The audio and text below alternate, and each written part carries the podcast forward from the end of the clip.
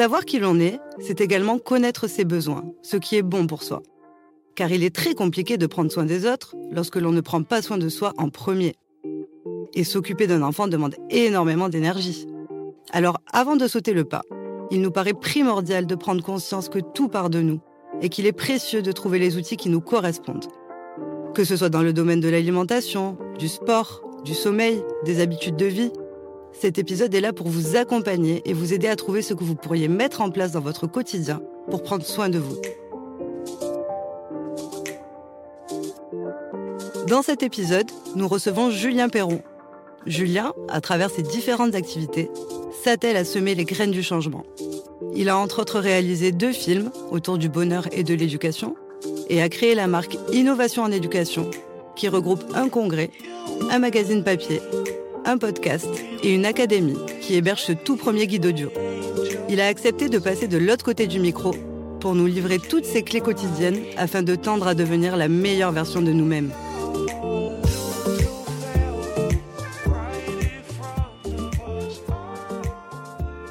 Bonjour Julien. Bonjour Julie. Eh bien, merci de participer à cet épisode et d'avoir accepté de passer de l'autre côté du micro. Avec euh, Comme nous l'avons vu euh, dans l'épisode précédent, il est bien difficile de prendre soin des autres lorsque l'on ne prend pas soin de soi en premier. Et toi, tu es là aujourd'hui pour nous apporter des clés concrètes pour justement prendre l'habitude de miser sur son bien-être, chose que tu fais très bien dans ton quotidien. Alors justement, pour commencer, selon toi, pourquoi c'est si important de penser à soi avant de penser aux autres? Ah, c'est une, c'est une vaste question. C'est vraiment une vaste question. Alors, ce qui, me fait sourire là, c'est que je l'aborde souvent euh, lors d'interviews euh, parce que c'est vraiment cruellement ce qui nous manque de notre système éducatif. C'est euh, de nous accompagner le plus tôt possible justement à conscientiser qu'on on, a une vraie, il y a une vraie importance de prendre soin de nous avant de vouloir s'occuper des autres. Et c'est vrai que globalement, quand tu regardes dans notre société, bah, on nous fait croire que c'est plutôt égoïste en réalité de, de, penser à nous avant les autres. Et j'aime bien l'image du, tu sais, du steward qui est dans, dans un avion et qui, avant de décoller, t'explique que si à un moment donné il y a une dépressurisation, les masques à oxygène vont tomber et donc, il te préconise de d'abord mettre le masque sur toi avant d'aider euh, ton voisin. Imaginons c'est ton enfant qui est à côté. Parce que, bah oui, évidemment, ça prend du sens, quoi. Si toi, tu peux pas t'oxygéner, tu pourras pas t'occuper de, de la personne qui est à côté de toi. Et donc, je crois que c'est vraiment le même principe pour, euh, si on arrive à comprendre cet exemple, bah, on comprend que si on prend pas soin de nous avant toute chose, bah, évidemment, ça me semble beaucoup plus compliqué de prendre euh, soin des autres. Et, euh, et donc c'est vrai que moi, ça fait bah, peut-être maintenant un peu plus de huit ans que je mets beaucoup d'énergie dans l'éducation pour essayer de, de, mettre en place cet accompagnement le plus tôt possible. Donc ça peut être, euh, on peut imaginer euh, plein de process. Quand je parle d'éducation, je parle pas forcément de l'éducation nationale, hein, je parle de l'éducation de notre société, hein, vraiment au sens global, qu'elle soit politique, que ce soit l'éducation nationale, nos parents, euh, le mainstream, donc tous les médias, il y a vraiment un rôle qui est important, mais de l'ensemble de la société. Et conscientiser ça, ouais, c'est, je pense que c'est déjà faire un, beau pas vers ce qu'on appelle le cheminement de la connaissance de soi. Et c'est aussi ce qui nous manque.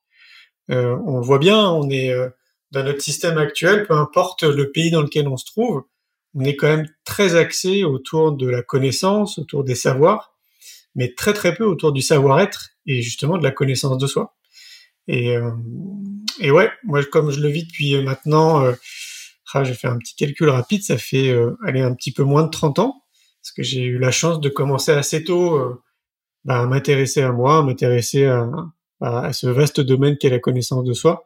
Et c'est vrai que je vois maintenant les ouais les bienfaits en gros que ça peut m'apporter, toute la routine que j'ai pu mettre en place dans ma vie depuis bah, plus de 20 ans maintenant.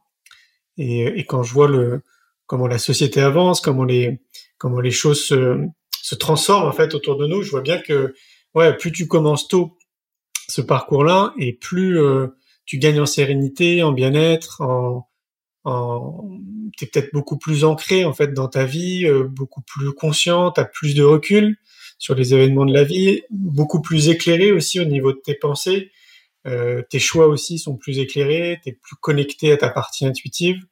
Enfin, il y a vraiment tout un tas de, de bienfaits, j'ai envie de dire, quand on commence à s'intéresser à ça. Et donc, ouais, euh, évidemment, c'est hyper important de commencer par soi. Et donc, du coup, bah, d'essayer de trouver euh, ce que j'appelle une routine. On, a des routines de vie qu'on a, qu'on a mis en place dans, dans nos vies respectives. Et sans s'en rendre compte, bah, c'est devenu euh, vraiment des, des choses qu'on fait, mais sans réfléchir. Tu sais, quand tu te brosses les dents, quand tu manges, tu vas prendre une douche, c'est devenu vraiment des trucs très très logiques. Quoi. Et, euh, et ça serait bien bah, d'inclure quelque part dans cette routine bah, plein de plein de petits triptyques, mais bon, je pense qu'on va en reparler un peu plus tard, qui, nous permettent justement de tendre vers euh, vers une meilleure version de nous-mêmes. Quoi. Tout à fait. Et d'ailleurs, comme tu le tu le dis, effectivement, ce serait super euh, que l'on nous apprenne euh, tout ça dès le plus jeune âge, que ce soit à la maison ou à l'école. Euh, et justement, si on est aujourd'hui adulte et qu'on n'a pas eu la chance de, d'apprendre tout ça, euh, comment, selon toi, euh, voilà, après des années et des années d'habitude, on peut voilà changer cet état d'esprit pour pour se recentrer sur soi sans sans se sentir égoïste finalement parce qu'on n'a jamais été habitué à penser à soi. Ben c'est vrai que c'est tout un cheminement. Alors, tout dépend de à partir de, de quel moment dans notre tranche de vie on, on commence à avoir un déclic. Euh, mais quoi qu'il en soit, ce qui est intéressant de retenir, c'est que peu importe l'âge, eh ben on peut reprendre un peu les rênes de notre vie. Et ça, je trouve ça vraiment très intéressant. J'ai plein d'exemples autour de moi. De encore là cet été, euh, j'étais parti avec un ami, on a fait 1300 km en vélo et on a été dormir chez les gens. On a rencontré bah, du coup beaucoup de personnes. Et je me rappelle d'un couple euh, qui voulait absolument euh, dîner avec nous euh, dans un camping et qui avait, je crois que les deux avaient entre 70 et 75 ans. Et ben eux justement, ben, ils avaient eu un déclic il y a 4-5 ans en arrière, chacun de leur côté, puisqu'ils venaient de se rencontrer. ils avaient décidé d'acheter une maison là ensemble et ils avaient eu un déclic ben, justement de, de se rendre compte qu'au final ils se connaissaient pas, qu'ils étaient probablement passés à côté ben, de la meilleure version d'eux-mêmes et ils étaient ben, depuis 5 ans en plein chamboulement de, de prise de conscience en prise de conscience, euh, en, changeant leur alimentation, enfin plein de choses. Quoi. Donc euh, c'est un exemple pour dire que vraiment à n'importe quel âge de notre vie, on peut vraiment reprendre les rênes.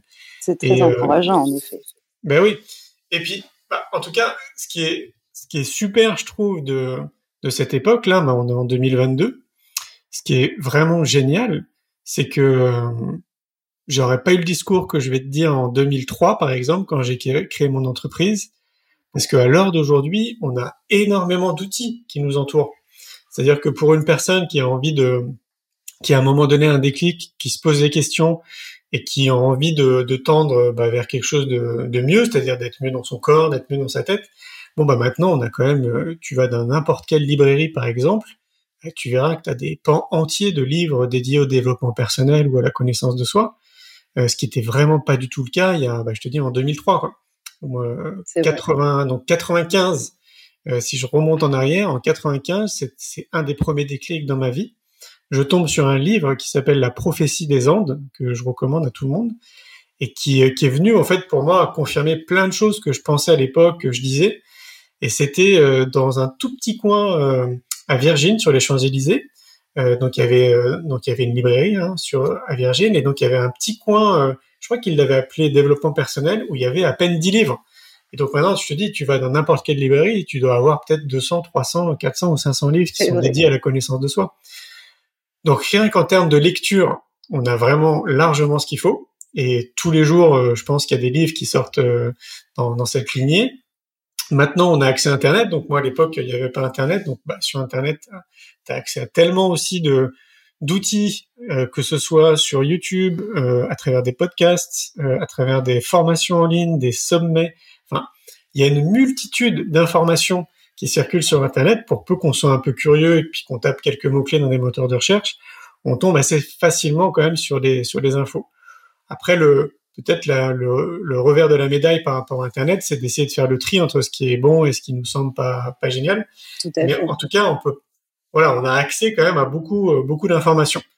Tout à fait, c'est un petit peu ce que j'allais te demander parce que, bon, comme tu l'évoques, on a euh, une, immense, euh, un immense panel de possibilités euh, pour, pour s'informer. mais justement, voilà, on a beaucoup de choses aujourd'hui et, et, il est vrai qu'on est tous uniques et qu'une même pratique ne va pas correspondre à tout le monde. Et donc, ma question, c'était justement, est-ce que tu as des conseils pour savoir ce qui est réellement bon pour nous? Bah, tu, quelque part, la réponse, elle est un peu dans ta question parce que, imaginons, on est 8 milliards d'individus, euh, bah, a priori, on est 8 milliards d'êtres différents. Et donc, euh, on peut pas recommander, il n'y a pas quelque chose de général, en fait, qu'on peut recommander à tout le monde.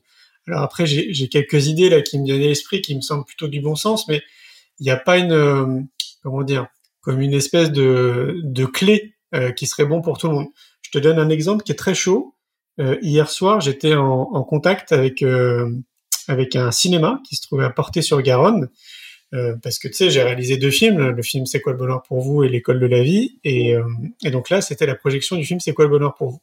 Et donc, bah, vu le contexte, je pouvais pas me déplacer, et on a commencé à, à discuter, donc à débattre après le film, et puis euh, je sais plus, je crois qu'il y a une personne qui a posé une question qui est à peu près similaire à la tienne, donc moi, je ai parlé d'alimentation, je ai parlé de sommeil, je ai parlé de sport et plein d'autres choses.